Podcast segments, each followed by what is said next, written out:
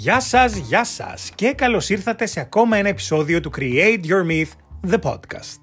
Σε αυτό το επεισόδιο θα μιλήσουμε για την αγάπη για τον εαυτό μας, κοινώς self-love που λέγαμε και στο χωριό μου. Τώρα θα μου πείτε εσείς, ξέρουμε τι είναι το self-love. Είναι να περνάω ωραία, να με φροντίζω, να με πάω για μασάζ, να κάνω τα φρολουτρά μου. Ναι, πάρα πολύ ωραία είναι όλα αυτά και πάρα πολλά άλλα πραγματάκια που μπορούμε να κάνουμε, αλλά δεν είναι μόνο αυτά. Αγαπώ τον εαυτό μου σημαίνει δίνω σημασία στο δικό μου ευζήν και την ικανοποίησή μου. Και αυτό δεν το λέω εγώ, το λέει το APA που είναι η Αμερικάνικη Ομοσπονδία των ε, Ψυχολόγων. Άρα κάτι παραπάνω ξέρουν. Γενικά για το self-love θέλω να έχετε στο μυαλό σας τρεις λέξεις κλειδιά. Εκτίμηση, σεβασμός, υγεία. Ψυχική και σωματική, έτσι. Πάρα πολύ ωραία. Πριν μπούμε να ξεκαθαρίσουμε κάποια πράγματα για το τι είναι αγάπη για τον εαυτό μας και πώς θα μάθουμε να αγαπάμε σωστά τον εαυτό μας, θέλω να ξεκαθαρίσουμε κάποια πραγματάκια. Θέλω να καταρρύψουμε κάποιους κακούς μύθους. Εμείς φτιάχνουμε το δικό μας μύθο που είναι καλό πράγμα, έτσι. Τώρα εμείς θέλουμε να καταρρύψουμε μύθους. Τα λεγόμενα fake news. Τέτοια πραγματάκια. Που πολλοί χρησιμοποιούν για να μας πούν ότι το self-love είναι κακό, δεν θα το κάνεις. Ή ακόμα χειρότερα, το self-love είναι κάτι κακό, δεν θα το κάνω. Έτσι, γιατί το να βάλεις σε κάποιον άλλον τα όρια του και να του πεις ότι ξέρεις τι δεν σου πέφτει και ιδιαίτερα λόγος για το δικό μου το self-love, για το πώς αγαπάω εγώ τον εαυτό μου και πώς με φροντίζω. Είναι λίγο πιο εύκολο. Το να πούμε στον εαυτό μας ότι ξέρεις τι, δεν είναι έτσι όπως τα λες τα πράγματα και εγώ θα αρχίσω να αγαπώ τον εαυτό μου, είναι λίγο πιο δύσκολο. Πάμε λοιπόν να δούμε τι δεν είναι. Δεν είναι. No. Nine. Ναι, δεν είναι. Λοιπόν, η αγάπη για τον εαυτό μας δεν είναι ένα προνόμιο. Δεν είναι κάτι που το έχουμε λίγη. Όχι. Δείχνω αγάπη για τον εαυτό μου σημαίνει ότι αναγνωρίζω την αξία μου. Δεν είναι ότι απαιτείς κάτι χωρίς να κοπιάσεις. Δεν είναι απέτηση το να αναγνωρίζεις την αξία σου και ότι χρειάζεται να αγαπήσεις τον εαυτό σου και να τον φροντίζεις. Έτσι. Το έχουμε. Το έχουμε. Σε καμία περίπτωση δεν είναι αμαρτία η αγάπη για τον εαυτό μας. Δεν μιλάμε να είμαστε κολλημένοι με τον εαυτό μας και ποιος είναι και τι κάνει και πω πω τι σπουδαίος είμαι και πω πω πόσο γαμάτος και πόσο υπέροχος. Αυτό είναι άλλο. Με την έννοια της αμαρτίας, της μιας ανήθικης βίαιης πράξης, όχι, δεν είναι. Είναι μια πράξη αγάπης. Και μια πράξη αγάπης δεν μπορεί να είναι αμαρτία, σωστά; Σωστά. Μόνος μου λέω, μόνος μου απαντάω, δεν πειράζει. Σε καμία περίπτωση δεν είναι δικαιολογία. Είναι μια ανάγκη ναι, μπορεί να χρησιμοποιηθεί και σαν δικαιολογία. Αλλά αυτό δεν σημαίνει ότι η καθεαυτή αγάπη για τον εαυτό μας είναι δικαιολογία. Ναι, good. Και στο τέλος δεν είναι εγωισμός, γιατί ο εγωισμός είναι κάτι το αιμονικό. Εγωισμός είναι να ενδιαφέρεσαι μόνο για τις ανάγκες σου και να διαφορείς για τους άλλους, να εστιάζεσαι μόνο στα δικά σου τα ενδιαφέροντα, δεν είναι αυτό η αγάπη για τον εαυτό μας. Αγαπάμε τον εαυτό μας, φροντίζουμε τον εαυτό μας για να μπορούμε να προσφέρουμε αγάπη και στους άλλους. Έτσι. Καμία σχέση με εγωισμό. Οπότε θέλω να θυμάστε ότι δεν είναι προνόμιο, δεν είναι αμαρτία, δεν είναι δικαιολογία, δεν είναι εγωισμός. Ναι, τα αφήνουμε όλα αυτά στην άκρη, ξεκαθαρίζουμε, ανοίγουμε το δρόμο για να μπορέσουμε να βαδίσουμε πάνω σε αυτό το δρόμο της αγάπης για τον εαυτό μας. Επίσης, δεν έχει καμία σχέση με τον ναρκισισμό που πολλοί το συνδέουν ε, αγάπη για τον εαυτό, εγωισμός, ναρκισισμός. Όχι, δεν είναι έτσι. Ο Νάρκισο θεωρεί ότι είναι ξεχωριστός, θέλει να προβάλλεται συνέχεια, ζητάει την προσοχή, ζηλεύει πάρα πολύ. Εδώ είναι η αίσθηση δικαιώματος και το προνόμιο. Θεωρεί ότι τα έχει όλα αυτά και έχει μια αιμονή με τη δόξα και την επιτυχία. Σε καμία περίπτωση αυτός ο άνθρωπος που αγαπάει τον εαυτό του, δείχνει αγάπη στον εαυτό του, δεν είναι νάρκισος δεν θεωρεί ότι είναι κάποιος ξεχωριστός, γιατί είμαστε όλοι ξεχωριστοί με αυτήν την έννοια και όλοι πρέπει να αγαπάμε τον εαυτό μας. Αφού τα ξεκαθαρίσαμε αυτά, να πούμε ότι αγάπη για τον εαυτό είναι μια ουσιαστική καθημερινή δραστηριότητα, μέσα στην οποία εμείς τσεκάρουμε το πώς νιώθουμε, πώς είμαστε και πώς φερόμαστε στον εαυτό μας. Όπως ακριβώς θα φερόμασταν σε αγαπημένα μας πρόσωπα. Αυτό είναι κάτι που το επαναλαμβάνω συνεχώς και στις ομιλίες που κάνω, αλλά και μέσα στο γραφείο στις συνεδρίες. Η ατάκα που λέω συχνά είναι έτσι πως το είπες αυτό στον εαυτό σου. Θα το έλεγες στον κολλητό σου, στην κολλητή σου, στο παιδί σου. Και η απάντηση είναι όχι. Οπότε ρωτάω εγώ ο ψυχολόγος, αν δεν το πεις αυτό σε κάποιον που αγαπάς πολύ, γιατί να το πεις στον εαυτό σου; από τη στιγμή που ο εαυτός μας είναι το πιο αγαπημένο μας πρόσωπο στον κόσμο όλο. Τι, όχι, δεν είναι; Είναι. Εμείς δεν το βλέπουμε πάντα έτσι, αλλά είναι. Η σχέση με τον εαυτό μας είναι μια πάρα πάρα πάρα πολύ σημαντική σχέση. Μπορεί και η σημαντικότερη. Βγάζω το μπορεί. Είναι η σημαντικότερη σχέση της ζωής μας και πάνω σε αυτή τη σχέση βασίζονται όλες οι επόμενες σχέσεις που έχουμε στη ζωή μας. Γιατί όταν εγώ τα έχω καλά με τον εαυτό μου, ζω σύμφωνα με τις αξίες μου, με τα δικά μου όρια, σημαίνει ότι κάνω υγιείς επιλογές. Και αυτό σημαίνει ότι έχω αυτοπεποίθηση, έχω περισσότερο σεβασμό για τον εαυτό μου, αυτοσεβασμός, αυταξία, δηλαδή αναγνωρίζω την αξία μου, αναγνωρίζω ότι έχω αξία και έχω συνειδητότητα των πράξεών μου. Πώς φτάνουμε εκεί, θέλει δουλίτσα. Και δεν είναι απλά να πούμε ότι «Α, ναι, αυτές είναι οι αξίες μου, θα ζήσω με αυτές, ή αυτά είναι τα όρια μου και έτσι θα πορευτώ. Είναι λίγο πιο βαθιά τα πράγματα. Γιατί είναι σημαντικό να δείξουμε self-love, γιατί έτσι μπορούμε να βοηθήσουμε και να αγαπήσουμε τους άλλους. Όταν εγώ δεν έχω μπαταρίες, πώς ακριβώς θα βοηθήσω τους άλλους. Όσοι έχετε ταξιδέψει με αεροπλάνο, θυμάστε, φαντάζομαι, ότι την ώρα των σωστικών μέσων κάποια στιγμή λέει ότι σε περίπτωση αποσυμπίεσης της καμπίνας, μάσκες σαν αυτές θα πέσουν πάνω από το κεφάλι σας και αν συνοδεύετε παιδί, ποιος φοράει πρώτος στη μάσκα, πολλοί θα απαντήσουν το παιδί. Και εγώ θα πω λάθος. Και δεν το λέω μόνο εγώ, το λένε και οι αεροπορικές. Γιατί αν πας να βάλεις τη μάσκα στο παιδί και εσύ λιποθυμήσεις πριν φορέσει τη μάσκα εσύ, ποιος θα βοηθήσει το παιδί που θα λιποθυμήσει στη συνέχεια, ενώ αν βάλεις εσύ ο ενήλικα τη μάσκα και είσαι καλυμμένος και έχεις ενέργεια, έχεις οξυγόνο, μπορείς να βοηθήσεις το παιδί σου και μετά μπορείς να βοηθήσεις τους άλλους. Και άμα θέλουμε να πιάσουμε και το θρησκευτικό κομμάτι για το self-love, έτσι, που πολλοί λένε ότι είναι εγωισμός, γιατί ο χριστιανισμός λέει. Αρχικά θα πούμε ότι ο εγωισμός με την έννοια που έχουμε σήμερα στο μυαλό μας ήρθε με το χριστιανισμό. Εδώ κάπου μπαίνει το πτυχίο της θεολογικής που υπάρχει πάνω στον τοίχο. Θα πω εδώ ότι ο Χριστούλης είπε: Αγάπα τον πλησίον σου ως εαυτόν. Οπότε αν δεν αγαπήσω τον εαυτό μου, δεν μπορώ να αγαπήσω τον πλησίον μου. Σωστά. Δεν πάει αλλιώς. Έτσι πάει. Άρα σε καμία περίπτωση δεν είναι αναμαρτία, δεν είναι αμαρτία, βγήκε και λίγο κυπριακό, σε καμία περίπτωση δεν είναι αμαρτία, σε καμία περίπτωση δεν είναι κάτι σατανικό η αγάπη για τον εαυτό μας. Και αν σου σε βαρύ το θεολογικό κομμάτι, το θεολογικό παραλίλημα και θέλεις κάτι σε πιο pop culture, θα πούμε το ρουπόλ. If you don't love yourself, how the hell are you gonna love somebody else? Και αυτό είναι αλήθεια, γιατί αν δεν αγαπήσει τον εαυτό σου, πώς διάλογο θα αγαπήσει κάποιον άλλον; Έτσι ακριβώς είναι. Μην το σκέφτεσαι. Είπαμε πριν ότι πολλοί θα πούνε ότι ξέρουμε τι είναι το self-love. Είναι να τρώω καλά, να με προσέχω, να με φροντίζω, να αθλούμε, βεβαίως. Νους υγιής, εν σώματι υγιή. Ύπνος, φαγητό, άσκηση και σεξ θα πω εγώ παιδιά, γιατί το σεξ είναι κάτι καλό, είναι κάτι πολύ φυσιολογικό, είναι μέσα στην καθημερινότητά μας. Και εδώ κάνω μια μικρή παρένθεση να πω ότι θα υπάρξει επόμενο επεισόδιο ή και επεισόδια που θα μιλάμε για σεξ. Γιατί το σεξ λίγο το έχουμε ακόμα ταμπού και δυστυχώς πολλοί ψυχολόγοι, ναι, Δυστυχώς, πολλοί ψυχολόγοι ακόμα το χρησιμοποιούν λίγο ιδιαίτερα, ακόμα κατηγορούν κάποιες ομάδες ανθρώπων. Δηλαδή, πρόσφατα άκουσα ότι αν δεν κάνετε σεξ, έχετε πρόβλημα, δεν είστε στα καλά σας. Τι λες, Αλήθεια. Τέλος πάντων, δεν θα ανοίξω αυτό το θέμα. Απλά θα πω ότι stay tuned γιατί υπάρχει, θα υπάρξει μάλλον επεισόδιο για σεξ και πρέπει να το συζητήσουμε. Κλείνει η παρένθεση. Το σεξ λοιπόν είναι και αυτό μία έδειξη αγάπης προς τον εαυτό όταν γίνεται έτσι με σωστό τρόπο. Αγαπάμε το σεξ, αγαπάμε τον σύντροφό μας, τον εκάστοτε παρτενέρ μας και προχωράμε στο σεξ. Μίλησα πάρα πολύ για το σεξ χωρίς να υπάρχει ιδιαίτερα λόγος σε αυτό το επεισόδιο. Τελεία.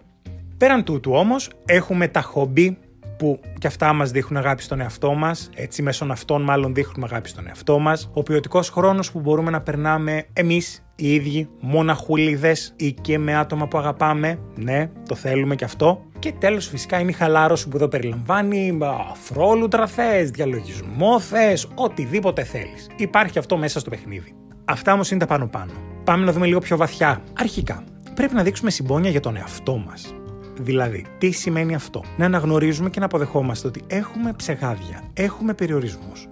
Δεν είμαστε τέλειοι και δεν θα γίνουμε ποτέ τέλειοι, γιατί το τέλειο δεν υπάρχει και κανείς δεν είναι τέλειος. Έτσι. Αυτό συνήθως το ξεχνάμε για τους άλλους και θυμόμαστε για τον εαυτό μας ότι πρέπει να είμαστε τέλειοι. Στους άλλους μπορεί να συγχωρέσουμε ψεγάδια, σε εμάς όμως όχι.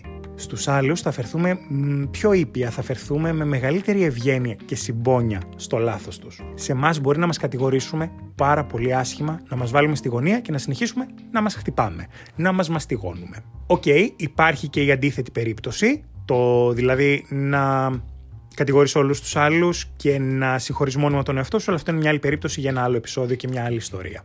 Όταν λοιπόν δείχνουμε συμπόνια για τον εαυτό μας, τονώνεται η αυτοπεποίθησή μας. Νιώθουμε καλύτερα για όσα καταφέρνουμε. Ενώ αναγνωρίζουμε ότι έχουμε περιορισμούς, έτσι. Το ένα δεν αναιρεί το άλλο. Για τη συμπόνια για τον εαυτό θέλω να θυμάστε τρεις λέξεις. Ευγένεια, που σημαίνει ότι δεν έχουμε μία μόνιμη επίκριση προς τον εαυτό μας που μας κάνει να ντρεπόμαστε και να νιώθουμε άσχημα. Ναι.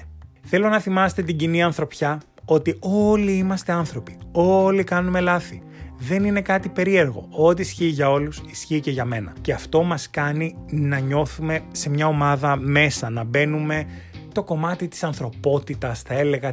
Η πρόταση αυτή δεν βγάζει ιδιαίτερο νόημα, αλλά εννοώ το ότι όλοι έχουμε μια ανθρωπιά, όλοι είμαστε άνθρωποι, όλοι κάνουμε λάθη.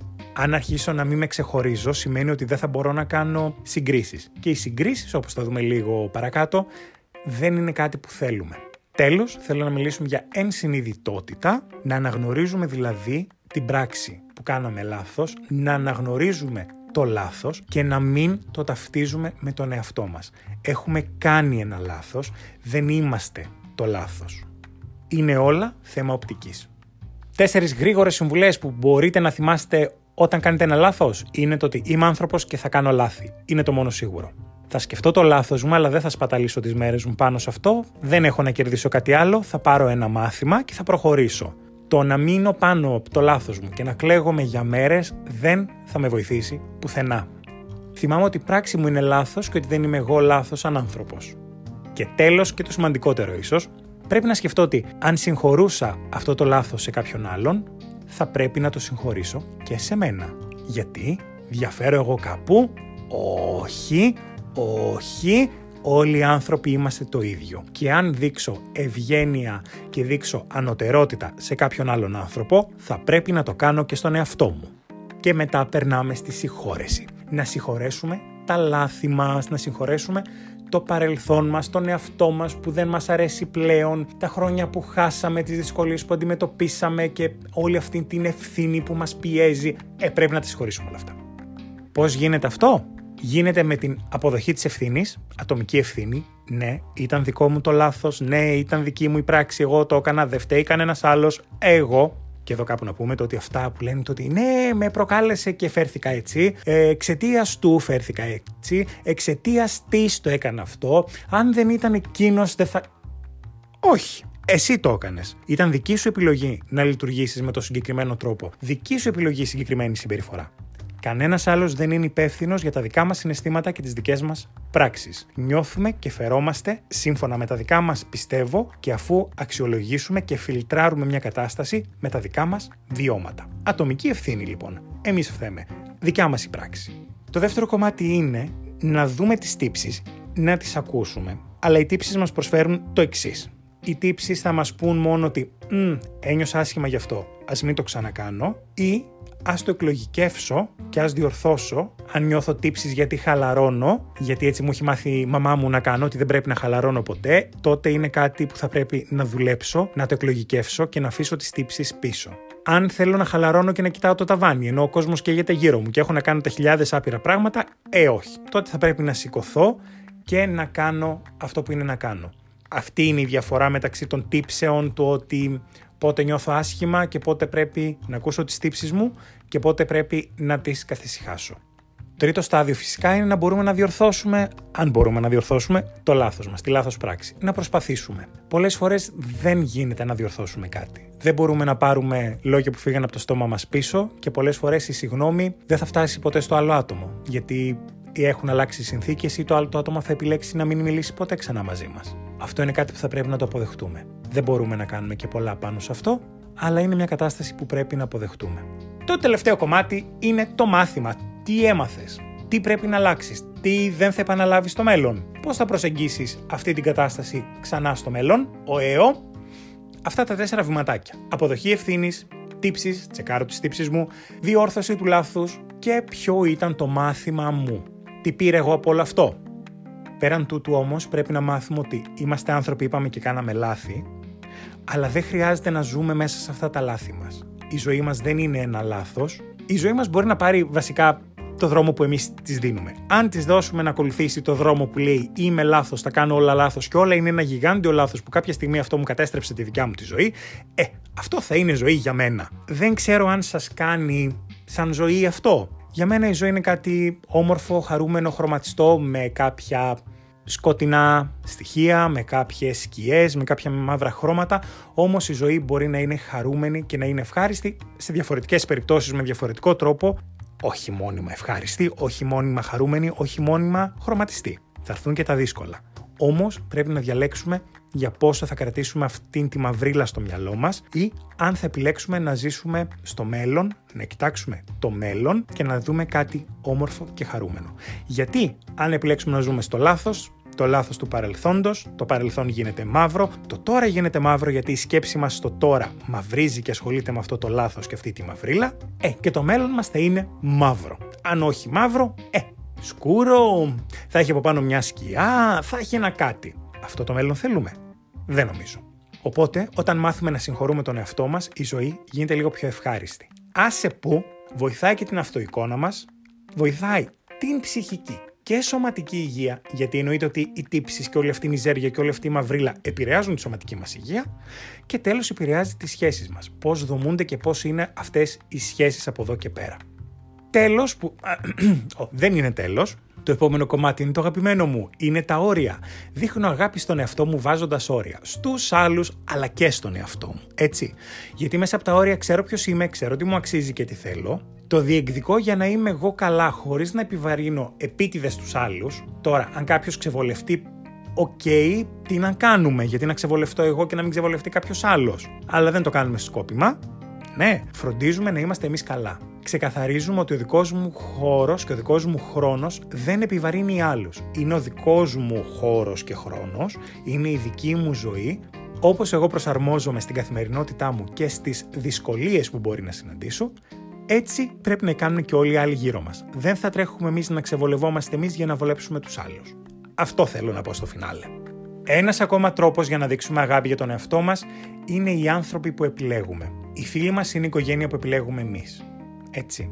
Οπότε έχουμε την ευκαιρία να φτιάξουμε μια χαρούμενη, μια γερή και υγιή οικογένεια από ανθρώπους που μας αγαπάνε. Γιατί DNA δεν σημαίνει κοινό DNA, δεν σημαίνει ότι αυτοί οι άνθρωποι μας αγαπάνε, μας φροντίζουν και μας στηρίζουν. Θέλουμε να διώξουμε την τοξικότητα και να έχουμε ανθρώπους που είναι υποστηρικτικοί. Έτσι, όλο αυτό αρχίζουμε και χτίζουμε μια θετική σκέψη. Δεν αγνοούμε το αρνητικό, δεν αγνοούμε ανθρώπους που μας φέρθηκαν άσχημα, δεν αγνοούμε λάθη μας, δεν αγνοούμε δικά μας δικές μας συμπεριφορές που μπορεί να δείξαν και μπορεί να γίνουν και αυτές τοξικές, έτσι. Όχι, το αναγνωρίζουμε και το αποδεχόμαστε. Αλλά απαλλασσόμαστε από πικρία, κακία, άχτη, όλη αυτή τη μαυρίλα. Από πράγματα που μας βγάζουν οι άλλοι προς τα μας, δηλαδή άτομα που είχαμε στη ζωή μας και απλά ήταν τοξικά, αλλά αποδεχόμαστε ότι και εμείς μπορεί να είμαστε τοξικοί κάποια στιγμή και εμείς πρέπει να το διορθώσουμε και εμείς πρέπει να αποδεχτούμε και να μην κρατήσουμε πικρία από τους άλλους ανθρώπους που μας αδίκησαν. Γιατί αυτό, γιατί όταν επιλέγω να κρατάω αυτή την πικρία και την κακία και όλο το αρνητικό, πόσο πολύ ζω στο μέλλον, πόσο πολύ κοιτάω τη ζωή μου και πόσο πολύ εξουσιάζω εγώ τη ζωή μου. Αν κοιμάμαι και ξυπνάω και έχω έναν άλλον άνθρωπο και τις πράξεις του στο μυαλό μου. Και ας κάνω και μια διαφήμιση εδώ πέρα για το βιβλίο μου, την εκδίκηση της ωραίας κοιμωμένης, που κυκλοφορεί εδώ και τέσσερα χρόνια και έχει να κάνει ακριβώς με αυτό, με το ότι κάποια στιγμή στη ζωή μας πρέπει να επιλέξουμε. Αν θα συνεχίσουμε να ζούμε στο παρελθόν και να ψάχνουμε εκδίκηση, ή αν θα κοιτάξουμε το μέλλον μας και θα προχωρήσουμε προς τα εκεί. Γιατί και τα δύο ταυτόχρονα δεν μπορούμε να τα κρατάμε. Τέλος θα πω ότι δεν θέλουμε συγκρίσεις. Πολλοί άνθρωποι λένε ναι συγκρίνομαι και πάω μπροστά. Λάθος ή μάλλον σωστό εν μέρη, αλλά τι θα γίνει όταν αρχίσουμε να υπογοητευόμαστε από την σύγκριση γιατί κάτι δεν βγαίνει ή γιατί συγκρινόμαστε με λάθος άνθρωπο ή γιατί να συγκριθούμε από τη στιγμή που για να συγκριθούμε πρέπει να είμαστε δύο απόλυτα όμοιοι άνθρωποι με όμοια βιώματα. Δεν γίνεται κάτι τέτοιο. Δεν μπορούμε να συγκρίνουμε πορτοκάλια και μήλα επειδή είναι φρούτα. Δεν μπορώ να συγκριθώ εγώ με τον οποιονδήποτε άλλο επειδή είμαστε απλά άνθρωποι. Έχουμε διαφορετικές καταβολές, διαφορετικές δυνατότητες, διαφορετικές ευκαιρίες. Όλα είναι διαφορετικά. Τι σημαίνει αυτό; Ότι τι; Ναι, θα σου δώσει το κίνητρο, αλλά το κίνητρο θέλουμε να είναι εσωτερικό. Να το κάνεις για σένα. Αν θέλεις να συγκριθείς με κάποιον, να συγκριθείς με τον χθεσινό εαυτό σου. Ένα ακόμα μεγάλο κομμάτι της σύγκρισης είναι τα social media. Παιδιά, προσοχή. Εκεί έξω ό,τι βλέπουμε σε social media, Instagram, Facebook, το οτιδήποτε, δεν είναι πραγματικό. Δεν είναι η αλήθεια. Τα φίλτρα έχουν ξεφύγει τόσο πολύ για την εμφάνιση, το λέω αυτό. Ο καθένας μπορεί να ανεβάσει ό,τι θέλει. Ε, με τα φίλτρα μπορεί να εμφανιστεί όπως θέλει. Και να την πατήσει κάποιος και να πει Α, μα τι ωραία που φαίνεται, τι κορμάρα ή αυτός τι φέτες που είναι και να είναι όλο φίλτρο, να είναι όλο ψεύτικο. Δεν μπορούμε να συγκριθούμε με μια εικόνα. Η εικόνα τροποποιείται. Και γενικά, όπως είπα και θα το ξαναπώ, γιατί να συγκριθούμε από τη στιγμή που το πιθανότερο είναι ότι η σύγκριση θα μας ρίξει ψυχολογικά και θα μας προκαλέσει περισσότερο στρες. But why? Περκέ; Γιατί; Όχι. Δεν συγκρινόμαστε. Αν θέλω να συγκριθώ, θα συγκριθώ με τις πράξεις μου τις χθεσινές. Με το πόσο προσπάθησα χθες και θα πω ότι σήμερα θα προσπαθήσω περισσότερο. Αλλά αν για κάποιο λόγο σήμερα δεν έχω αυτή τη δύναμη, αν για κάποιο λόγο σήμερα σηκώθηκα με τα βίας από το κρεβάτι μου, τότε αυτό μου κάνει. Το μου αρκεί. Δεν είναι όλες οι μέρες ίδιες και δεν έχουμε πάντα κάθε μέρα την ίδια δύναμη. Οπότε, να, Είδες, παράδειγμα, παλεύεις με την κατάθλιψη, είσαι στα όρια, δεν έχεις κλινική κατάθλιψη, αλλά οι μέρες λίγο εναλλάσσονται. Η διάθεσή σου κάποιες μέρες είναι λίγο πιο βαριά. Χθες δεν ήταν μια τέτοια μέρα. Χθες ξύπνησες, ήσουν παραγωγικός, παραγωγική, πήγες στη δουλειά σου, φλερταρε, βγήκες με τον σύντροφό σου, με τη σύντροφό σου, κάνατε, ράνατε, περάσατε πάρα πολύ ωραία. Σήμερα όμως η διάθεσή σου είναι πεσμένη. Σήμερα με τα βία άνοιξες τα μάτια σου και σηκώθηκες από το κρεβάτι. Έχεις κάθε δικαίωμα να μην κάνεις τίποτα άλλο. Και που σηκώθηκες ήταν αρκετό. Γιατί να μπεις σε μια διαδικασία να συγκριθείς με τη χθεσινή μέρα που ήταν μια καλή ομολογουμένως μέρα, ενώ σήμερα δεν έχεις τα κουράγια, δεν το κάνουμε αυτό. Δεν συγκρινόμαστε. Τι θέλω να θυμάστε από αυτό το επεισόδιο; 1. Αγαπώ τον εαυτό μου γιατί μου αξίζει. 2. Αγαπώ τον εαυτό μου για να ζω καλύτερη ζωή. 3. Αγαπώ τον εαυτό μου για να μπορώ να αγαπώ τους άλλους. Πάρα πολύ σημαντικό αυτό. 4. Αγαπώ τον εαυτό μου για να μπορώ να βοηθώ τους άλλους. Γιατί αν εγώ δεν έχω ενέργεια, αν εγώ δεν δώσω αγάπη, προσοχή και αξία στον εαυτό μου να γεμίσω τις μπαταρίες μου, πώς θα βοηθήσω τον εαυτό μου και πώς ακριβώς θα βοηθήσω τους άλλους; Ε, 5. Με συγχωρώ γιατί είμαι άνθρωπος. 6. Κάνω λάθη. Δεν είμαι λάθος. 7. Βάζω όρια για να με στηρίξω. 8. Δεν με συγκρίνω, δεν υπάρχει άλλο άτομο σαν εμένα. Ακόμα και σήμερα είμαι ένα διαφορετικό άτομο από όσο ήμουν χθες. Ναι, ναι.